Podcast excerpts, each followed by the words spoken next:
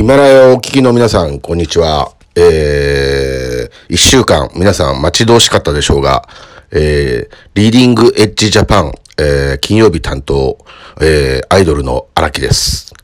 えっ、とですね、えっ、と、本日はどんな話をしようかと思っていって考えてるんですけども、まあ、先週の話の、まあ、続き、えっ、と、まあ、常識を打ち破ったりだとか、例えば新たな、あの、ステップに進むものの考え方みたいなことについて、まあお話をしたいと思います。えー、っと、僕は、あのー、留学エージェントをやる、始めたきっかけっていうのが、まあそもそも自分が子供を連れて 海外へ、え、っと、留学のために、教育のために行ったのがスタートなんですよね。で、その時に まあ子供が二人いて、まあ長男が6歳で、えー、長女が4歳。で、当時、えっ、ー、と、4歳の娘を海外に連れて行くときに、周りの人にいろいろこう言われたんですよ。で、何を言われたかっていうと、まだ4歳で日本語もおぼつかないから、今連れて行くと、例えば日本語がなんかちゃんと喋れなくなるんじゃない？みたいなことを言われたんですけど、その時に僕はどういう思考をしたかっていうと、もし日本語か、例えば英語しか喋れなくなるんだとしたら、まあ、彼女の子供の将来のために親としてどっちを選ぶかっていうと、じゃあ英語でいいじゃんっていうふうに思ったわけです。なんでかっていうと、日本語って今1億人ちょいの人がまあ喋ってる言語なんですよね。で、英語って17、世界で17.5億人、18億人ぐらい ?70 億人、あのー、人口がいるうちの25%の人は英語喋るんです。もうちょっと多いかもわかんない。で、子供のその人生考えた時に、どっちがいいですかって言ったら、もちろんその、何をやるにしたって、その、言語として通じる人が多い方がいいわけじゃないですか。だからもう全然何も考えずに、じゃあ英語でいいです、みたいな話をしたんです。まあ実際はね、例えば日本人であって、例えばネイティブ言語が日本語である以上、その言語創出ってなかなかないんですけども、実際してないし、ただ、ものの考え方として、そういうふうに考えたっていうことが、まあ、ある意味殻を破るっていうようなことなのかなと思うんですね。で、日本人として日本語が喋れなかったら困るじゃないですかっていう、まあ、あの、規定概念みたいなのがあるんですけど、どうして困るんですかって話なんですよね。で、どっちが有利か、どうしたらいいかっていうことを考えたときに、ここは合理的に考えるべきなんですよ。で、例えば企業で言えば、よくそのソフトバンクなんか出てきますけど、例えば何兆円の借金をやって何兆円投資しましたとか、まあ言うので、すごいねって、すごい会社だから、あの、そんなことができるんだねっていう話をする人がいますけども、僕の考えはそうじゃなくて、それをやるからすごい会社なんだと思うんですよね。だから、ある意味ソフトバンクだって孫さんだって、ぶっちゃけその、何、自信満々でそれをやってるのかどうかっていうと、僕はそうでもないと思うんですよ。ただ、合理的に考えて、そっちの方が有利だ。もちろんリスクはあるし、失敗するかもわからないけど、そうすることによって次世代続く。っていうふうに考えるからそういうことができる。だからなおさら会社も大きくなるし、ある意味成功すれば利益も大きくなるっていうことなんだと思うんです。で、この考え方をやっぱりみんな持って、ビジネスをこれからしていかないと、いわゆるもう国内需要だけで、いわゆるその、まあ、叶える時代はもう本当に終わってしまって、日本国内に置いたって、もう日本人相手で商売やったって、もう通じないし、もうそのパイがちっちゃくなってくるから。で、もちろん海外に出ていかないといけない。何か自分が持っている技術だとか商品だとかサービスっていうものをどんどんどんどん会社を潰さないために、もしくはもうたくさん儲けるためにですね、あの出ていくときには、その考え方みたいな、こうあらないといけないとか、今までこうだったからこうずっとこうなんだみたいなことは、やっぱり変えていく、そのマインドっていうのが、まあすごく大事だなと思うんです。で、リーディングエッジジャパンがやっている、例えば海外のそのビジネス展示会であったりだとか、まあ、海外にどんどん出ていく。海外マーケットを切り開いていくっていうのは、あの、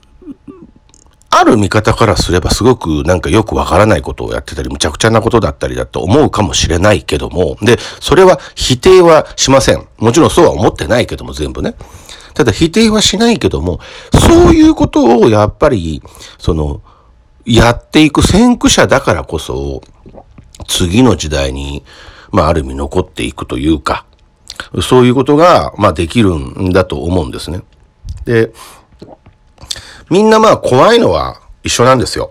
で、僕だってそういうこういう、その、プロジェクトに携わっていて、不安がないのかとかって言われると、もちろんそうではないけども、だからこそ、あのみんなで、いわゆる徒党を組んでですね、オールジャパンで。で、まあ東京をベースにやっているけども、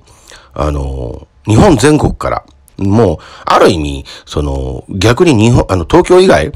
例えばその都会、逆に都会っていうかその大阪とか名古屋の人もうそうだけど、まあそれ以外の人たち、あんまりこうそういうそのビジネスチャンスにあの触れることがない人たちこそ、参加してもらいたいし、そういう人たちこそやっぱりチャンスだと思うんですね。で、あのー、今日4月19日、えー、っと、今僕は六本木の、えー、っと、島田ビルに、います。で、今日この3階で3時から、このリーディングエッジジャパンのですね、えー、今度展開する、うー、臨位の、あの、ビジネス展示会、日本博覧会か、の説明、プラス、まあ、あの、会長の石田和康がですね、いわゆるその個人が、いわゆるゼロからどうやって世界を相手に、ある意味世界の政府とか、まあ、大きな組織と、えー、手を組んでビジネスをやっていくかっていうことについて、えー、話をするセミナーがあります。で、あの、まあ、僕もね、実は逆にセミナーとかってあんまり、なんか、どっちかっていうとどうなんだろうって思っている派だったんですよね。で、実際今もそう思ってる。その全部が全部そのいい、いい話じゃないと思うんだけども、ただ、やっぱり行って新しい情報を仕入れないと、やはり新しい展開はないし、今のままで満足をしていれば、もちろん次の展開はないです。だから、ぜひともこぞって、えっ、ー、と、今日もし時間がある人は、このセミナーに参加してもらいたいと思うんですよね。で、今日東京を皮切りに5月になれば、えー、群馬富岡、で、名古屋、で、福島。うん。まずここまでは決まっています。で、まあ大阪も、まあ九州も、まあ札幌、北海道もですね、もちろんそのセミナーをやって、本当にオールジャパンで戦っていきたいなと思ってるんです。で、本当に、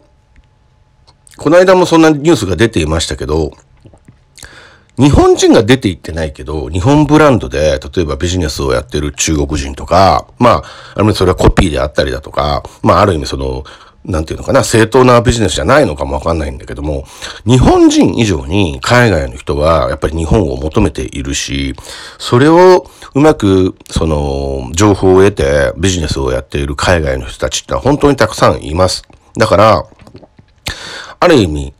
あの、皆さん、日本人、日本で、その、正当にそういう商売をやっている皆さんっていうのは、まあ、ある意味本物っていうか、あの、正真正銘の、あの、正規品なわけだから、あの、そういう人たちがですね、あの、どんどんどんどん海外に出ていってね、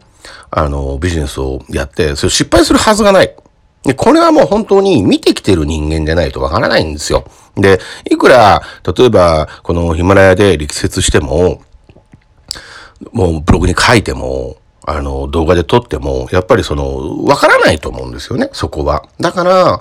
本当にそこは勇気を振り絞って、もう、あの、論理的に考えてください。一番冒頭に言いましたけど、言語っていうことにおいてって日本語、日本語喋る話者っていうのは1億人ぐらいしかいない。英語喋る人ってのは18億人、約まあ18億人ぐらいいるわけです。同じゆで卵を売っていても、マーケットが1億のとこに売るのと、18億のとこに売るんでは、もちろん、そのパイも違うし、利益も違います。こういう、まあ、シンプルなものの考え方をして、これから自分たちがどういうふうにビジネスをやっていくか、どういうふうにやっていくかっていうことの、いわゆるヒントもしくはその水先案内人として、やはり僕らリーディングエッジジャパンはあると思ってますので、ぜひとも、まあ今日来れない人も含めて参加してください。よろしくお願いします。